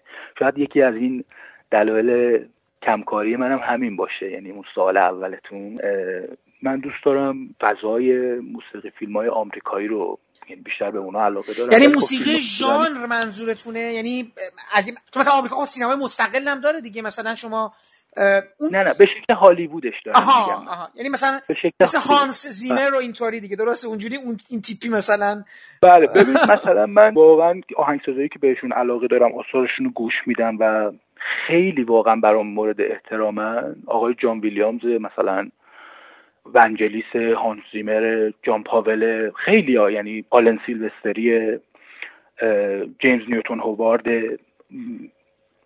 الکساندر دسپلت خیلی ها هستن که تو آمریکا کار می‌کنن و لزوما هم آهنگسازهای آمریکایی نیستن. مثلا هانسیمر آلمانی دسپلت فرانسوی نمی‌دونم بلترامی ایتالیایی اینا جذب اون سینما شدن یعنی جذب سینمای هالیوود شدن و بهترین کارا رو ارائه میدن.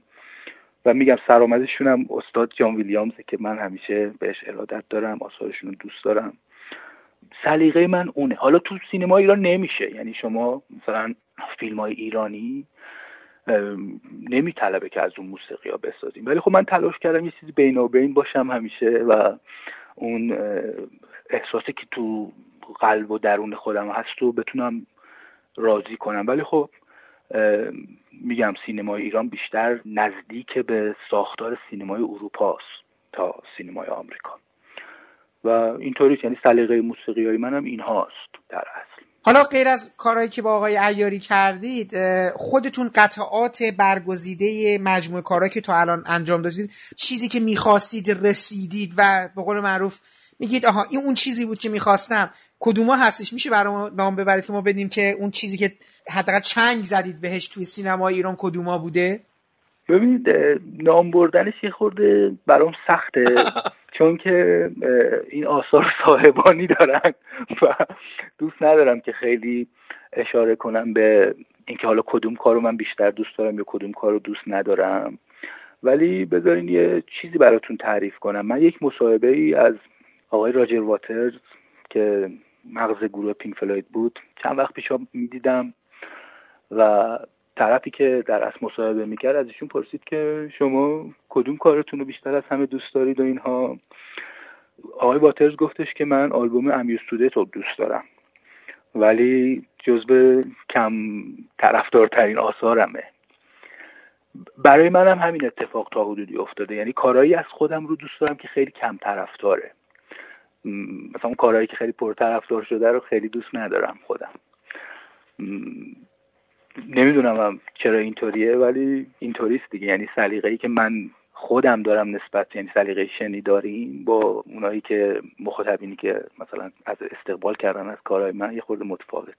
به نظرتون کاناپه چطور شده؟ ما که کاناپه رو ندیدیم بگیم می‌خواستیم صحبت رو با آقای عیاری شروع کردیم و خواستیم با آقای عیاری هم تمومش کنیم. یه خود در مورد کاناپه برام بگید. نمی‌خوام قصه رو بگیم. بگیم که این قصه کاناپه براتون چجوری شد و اینا. حالا دوست دارم. یعنی ببخشید اینجوری بذاریم بپرسم. چه شد که این بعد از بیدار شارزو دیگه چون خیلی جالبه بیدار شارزو وسط روزگار غریب صورت گرفته. حتی آهنگساز روزگار غریب آقای شهرام بودن. ولی خب آقای عیاری بعد از این دوباره بعد یعنی خانه پدری رو می‌سازن که الان یادم نیست کی آهنگسازشون بودن. بعد دوباره کاناپه رو میان به شما پیشنهاد میدن. این وقفه چطوری بود و چجوری به شما برگشتن و یا چجوری شد؟ انتخابشون برای اون دوتا نبودین و شما در دسترس نبودین چجوری بله. شدش؟ نه من که در دسترس بودم ولی نمی‌دونم چه اتفاقی افتاده. شاید از خودشون بپرسین. بهتر باشه من از طرف ایشون نمی‌تونم این سوال رو جواب بدم. چون من خودم همیشه دوست دارم با آقای عیاری کار کنم. یعنی ایشون هر وقت به من بگن قطعا من نه نمیگم با هر شرایط. اینکه مثلا توی پروژه روزگار غریب و خانه پدری نبودم دلیلش من نیستم. یعنی اگر به من می‌گفتن من حتما استقبال می‌کردم. با افتخار استقبال می‌کردم. نمی‌دونم که چطور شده ولی راجب کاناپه به نظرم تو خود آثار آقای ایاری کار شاخصه فیلم کاناپه. خیلی خیلی اثر خوبی شده خیلی خیلی درخشانه واقعا. خیلی مدرنه خیلی درخشانه و خیلی واقع گرایانه است و صفت دیگه ای که می‌تونم راجع به فیلم کاناپه به کار ببرم که خیلی انسانیه. یعنی این فیلم به شدت فیلم شریف و انسانیه و امیدوارم که یه روزی واقعا نمایش داده بشه. آثار مستقل توی سینمای دنیا می‌تونه برابری کنه. یعنی با آثار شاخص وودی آلن با آثار شاخص کارگردان اینطوری می‌تونه در اصل برابری کنه و خیلی به نظرم اثر موثر و درست و محکمی شده کاناپه. شد اصلا قطعاتی هم بسازین که آقای ایاری دوست نداشته باشن و بگن نه اینو نمی‌خوام. اعمال نظر چقدر می‌کردن توی خط تقاضا؟ نمی‌دونم این نقطه نقشه راه رو چقدر برای شما تعیین می‌کردن؟ حالا توی این مجموعه کارهایی که با شما انجام باشون انجام دادین شما. ببینید توی هزاران چشم و توی بیدار آرزو این اتفاق نیفتاد یعنی قطعاتی که من کار کردم ایشون دوست داشتن. شاید حالا یکی دو تا قطعه توی هزاران چشم شاید میگم باز حضور ذهن ندارم دقیق ولی کمتر این اتفاق ولی توی کاناپه این اتفاق افتاد. یعنی من چند تا قطعه ساختم. که ایشون قطعات رو دوست داشتن ولی دنبال موسیقی بهتری بودن و منو سوق دادن به سمت اینکه موسیقی بهتری کار کنم. در نهایت تونستم راضیشون کنم. ولی میگم تو کارهای قبلی که با ایشون کرده بودم نه این اتفاق نیفتاده بود. خیلی از ماها یک فضاهایی با یک سری از موسیقی تو ذهنمون هست. به حال به واسطه بله. یعنی خیلی از فیلم های خوب تاریخ سینما موسیقی های درخشانی داشتن و اتفاقا ما موسیقی های درخشانشون تو ذهن ما مونده در همپای بله. تصاویر هیچ وقت شدش مثلا به شما پیشنهادی بدن که مثلا در این حال و هوا می‌خوام می‌دونید اینم بعضی وقتا پیش میادش که مثلا یک فیلمی به عنوان یک رفرنس حالا چه در سینما ایران یا چه در سینمای اروپا و آمریکا بعضا به, به, کارگر... به آهنگساز گفته میشه که میگه مثلا خب به این فیلم و این حال و هوا دقت کن یا مثلا این گونه می‌خوام. هیچ وقت در مورد این جنس بدبستان های فکری داشته باشید که چون چون فرمودین که موسیقی خوب می‌دونن و مثلا میشنون و خیلی تسلط دارن از این جهت پرسیدن روش هایی که ایشون راهنمایی می‌کنن یه روش های خاصیه. مثلا یه مثالی براتون می‌زنم. چند سال پیش تلفیلم من کار کردم که تهیه کنندش آقای ایاری بود کارگردانش آقای حسن آقا کریمی بود.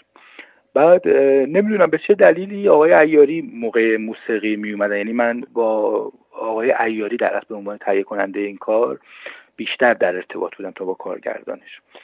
بعد یک قطعه ای رو برای یک جایی می‌خواستیم. در قصه فیلم راجع به این بود که یک مردی که کمو تاسه از یه دختری خوشش میاد و اعتماد به نفس نداشته بره جلو. میره کلاگیسی تهیه می‌کنه و با اون کلاگیسه میره و رقیب عشقی این آدم در یک جایی از این فیلم میاد. توی این مثلا با خانومش رفته سینما میاد کلاه‌گیس از سر این می‌کنه و این به خانومش هم نگفته بوده که موهای من کلاه‌گیسه. و خب این همزمان که یه لحظه کمیکی ایجاد شده بود یه لحظه تلخی هم بود. بعد راجع به موسیقی اینجا ما صحبت می‌کنیم آقای عیاری مثالی دادن گفتن که توی فیلم Untouchable که برایان دی‌پالما کار کرده یه صحنه هستش که رابرت دنیرو نشسته داره اپرا می‌بینه در نقشه آلکاپون فکر می‌کنم بعد داره تحت تاثیر اون موسیقی اپرا داره اشک میریزه و گریه می‌کنه همزمان میان در گوشش میگن که مثلا فلان ماموریت انجام دادیم. و این همزمان یه لبخندی هم می‌زنه. میگو بازی رابرت دونیرو تو اون لحظه همزمان که اشک میریزه همزمان هم میخنده. موسیقی اون لحظه ای که الان صحبت کردم میگو باید اینطوری باشه. یعنی روش هایی که ایشون کلید میدن و راهنمایی می‌کنن خیلی خاصه. میگم یه نمونهش این بود. ولی مثلا راجع به موسیقی 87 متر همین سریال که الان دارن کار می‌کنن راجع به تیتراژش چرا به من یه ریفرنس دادن؟ گفتن که مثلا می‌خوام حال و هوای بولروی راولو داشته باشه. البته این لزوما معنیش نیست که می‌خوان قطعی مثل بولرو باشه. می‌خوان اون حالی که بولرو منتقل می‌کنه رو داشته باشه. و بله بعضی وقتا هم reference های اینطوری میدن. ولی کمتر reference های موسیقی فیلم بیشتر reference هایی که میدن موسیقی های کلاسیک و مدرن و این هاست دوست دارم اینو بگم. راجب آقای عیاری ایشون خیلی واقعا کارگردان بزرگی هستن یعنی یه جور مصلحن آثارشون همه خیلی آثار شریف و انسانیه ولی متاسفانه توی کشور ما خب به ایشون بیمهری شده. حتی پامو فراتر می‌ذارم یعنی از کلمه ظلم می‌خوام استفاده کنم. به ایشون ظلم شده. یعنی شما دقت کنید مثلا اثری مثل بودن یا نبودن معرفی نشده به آکادمی اسکار. هیچ وقت فیلمی از ایشون معرفی نشده به آکادمی اسکار. تمام فیلماشون به نوعی قلاقم شده اکران بد داشته یا اصلا به کل توقیف بوده. و این یه جور برای مملکت برای فرهنگ کشور ما یه جور خودزنیه. من امیدوارم واقعا مسئولین یه تجدید نظری بکنن تو این موضوع. نسبت به آقای ایاری نسبت به کارگردانهای دیگه حتی. ولی حالا من نکتم رو آقای ایاریه. به نظرم هر صد سال دیویست سال یه بار یه کسی مثل آقای ایاری ممکنه توی مملکت بیاد. و واقعا حیفه. این, این برخوردی که با ایشون شده تو این سالها به نظرم واقعا تنها اسمی که میشه روش گذاشت اینه که ظلم شده به ایشون.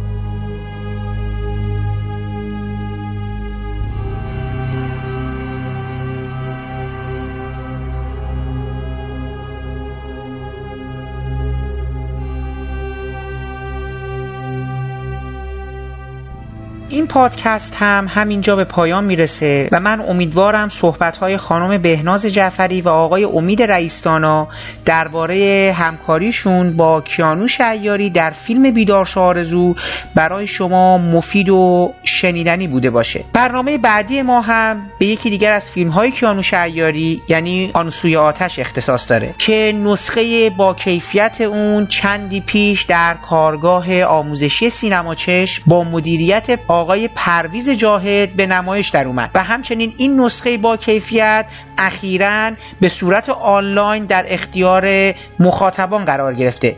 و خب من هم صحبت های آقای کیانوش ایاری و سیامک اطلسی رو درباره اون فیلم به صورت پادکست برای شما پخش خواهم کرد. پیش از خداحافظی باید از زحمات آقای محمد شکیبا که تدوین این پادکست رو به عهده داشتند تشکر کنم و برای رعایت نصف نیمه حق معلف از قطعات موسیقی که از اونها در این پادکست استفاده کردیم نام ببرم. موسیقی تیتراژ به عنوان رقص گدایی از ساخته های گروه کلزماتیکس هستش و برگرفته شده از آلبوم موسیقی جنزده. باقی قطعات عبارتند از بخشهایی از موسیقی متن فیلم بیدار آرزو ساخته امید رئیستانا و من برای پایان این پادکست هم سه قطعه دیگر از ساخته های امید رئیستانا برای مجموعه هزاران چشم و فیلم های ابد و یک روز و پرسه در حوالی من رو برای شما انتخاب کردم که امیدوارم از شنیدنشون لذت ببرید. تا برنامه بعدی و شنیدن صحبت های آقایان کیانوش ایاری و سیامک اطرسی درباره فیلم آنسوی آتش خدا حافظ